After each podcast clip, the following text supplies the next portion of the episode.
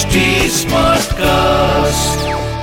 आप सुन रहे हैं एच डी स्मार्ट कास्ट और ये है फीवर एफ़ प्रोडक्शन बोलो साई साई राम बोलो जय जय शिरडीधाम अक्कलकोट महाराज के परम शिष्य भाई कृष्ण जी अली बागकर का नियम था कि वे अक्कलकोट महाराज के चित्र का नित्य पूजन किया करते थे।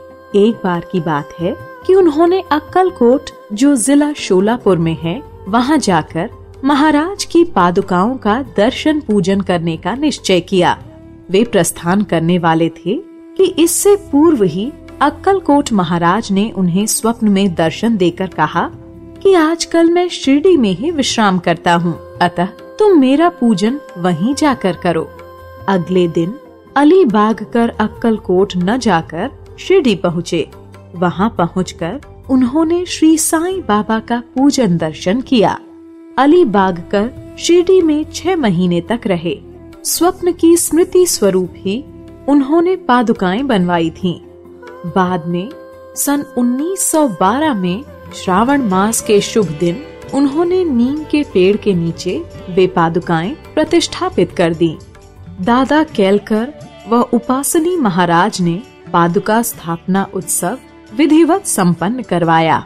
फिर एक दीक्षित ब्राह्मण को पादुका पूजन के लिए नियुक्त कर दिया, तथा प्रबंधन कार्य एक अन्य भक्त सगुण मेरु नायक के सुपुर्द कर दिया। बीवी देव ठाणे के सेवानिवृत्त उच्चाधिकारी थे। वे श्री साईं बाबा के भी परम भक्त थे। उन्होंने सगुण मेरु वो गोविंद कमलाकर दीक्षित से इस बारे में पूछताछ की। पादुकाओं का पूरा विवरण इस प्रकार है। सन 1912 में बम्बई के एक भक्त डॉक्टर रामराव कोठारे बाबा के दर्शनार्थ शिरडी पधारे। उनके साथ उनका कंपाउंडर तथा एक मित्र भाई कृष्ण जी अली बागकर भी थे। कंपाउंडर व अली बागकर की सगुण मेरु नायक व जी के दीक्षित से गहरी मित्रता हो गई। कुछ अन्य विषयों पर चर्चा के समय उन्हें विचार आया कि श्री साईं बाबा के शिरडी में प्रथमागमन व पवित्र नीम पेड़ के तले वास करने की ऐतिहासिक स्मृति स्वरूप क्यों न पादुका स्थापन कर दिया जाए जिस समय पादुकाओं के निर्माण पर परस्पर विचार विमर्श होने लगा, उस समय अली बागकर के मित्र कंपाउंडर बोले कि यदि इस बात का ज्ञान मेरे मालिक कोठारे को हो जाए तो वे मनोरम पादुकाएँ बनवा देंगे सभी ने इस प्रस्ताव को स्वीकार कर लिया फिर कोठारे को इसकी जानकारी दे दी गई। जानकारी मिलने पर डॉक्टर कोठारे शिरडी आए और पादुकाओं की रूपरेखा बनाई तथा इस संदर्भ में उपासनी महाराज से भी खंडोबा मंदिर में मुलाकात की। उपासनी महाराज ने कुछ संशोधन कर कमल पुष्प बना दिए। साथ ही एक श्लोक भी रचा, जो नीम के पेड़ की महिमा व श्री साईं बाबा की यौगिक शक्ति का प्रतीक है। श्लोक इस प्रकार है।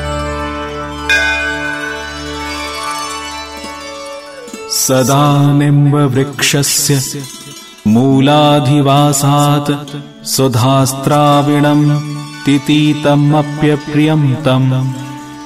तरुं कल्पवृक्षाधिकं साधयन्तं नमामीश्वरं सद्गुरुं साईनाथम।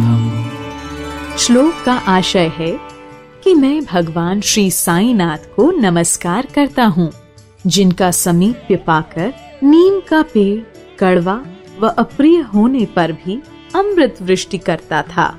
इसमें अनेक रोगों से छुटकारा दिलाने का गुण विद्यमान होने के कारण इसे कल्प वृक्ष से भी श्रेष्ठ कहा गया है। उपासनी महाराज का यह विचार सबको भा गया, जिसे बाद में कार्य रूप में परिणत कर दिया गया। पादुकाएँ बम्बई में बनवाई गईं और कंपाउंडर के हाथ शिरडी भेज दी गईं। श्री साईं बाबा की अनुमति से पादुकाओं की स्थापना श्रावण मास की पूर्णिमा को कर दी गई। इस रोज जी के दीक्षित प्रातः 11 बजे पादुकाओं को मस्तक पर रखकर खंडोबा मंदिर से समारोह पूर्वक द्वारका माई लाए श्री साईं बाबा ने पादुकाओं को स्पर्श करते हुए कहा, ये भगवान के श्री चरण हैं। इनकी नीम के पेड़ के नीचे स्थापना कर दो एक दिन पूर्व ही बम्बई के एक पारसी भक्त पास्ता शेठ ने 25 रुपए का मनी ऑर्डर भेजा था। बाबा ने वह रुपए पादुकाओं की स्थापना के लिए दे दिए। पादुका स्थापन में कुल सौ रुपए व्यय हुए। शेष पिछहत्तर रुपए का चंदा इकट्ठा किया गया। प्रारंभिक पाँच वर्षों तक डॉक्टर कोठारे दीपक के लिए दो रुपए प्रति माह भेजते रहे। उन्होंने पादुकाओं के चारों तरफ़ लगाने के लिए लोहे की छड़ें भी भेजी। स्टेशन से छड़ें ढोने व छप्पर बनाने का व्यय सात रुपए आठ आने सगुण मेरु नायक ने दिए। भाई कृष्ण जी पहले अक्कलकोट महाराज के शिष्य थे। जब वे शक सन 1912 में पादुका स्थापन के अवसर पर शिरडी पधारे और बाबा के दर्शन कर उनसे वापस अक्कलकोट जाने की अनुमति मांगने के लिए मस्जिद गए, तब बाबा बोले, अरे, अक्कलकोट में क्या रखा है? तुम वहाँ क्यों व्यर्थ में जाते हो? वहाँ के महाराज तो यहीं पर हैं। जब भाई कृष्ण जी ने श्री साईं बाबा के मुख से ऐसा सुना तो उन्होंने अक्कलकोट जाने का विचार त्याग दिया। पादुका स्थापन के बाद वे अक्सर शिरडी आते रहते थे। ओम साई नमो नमः।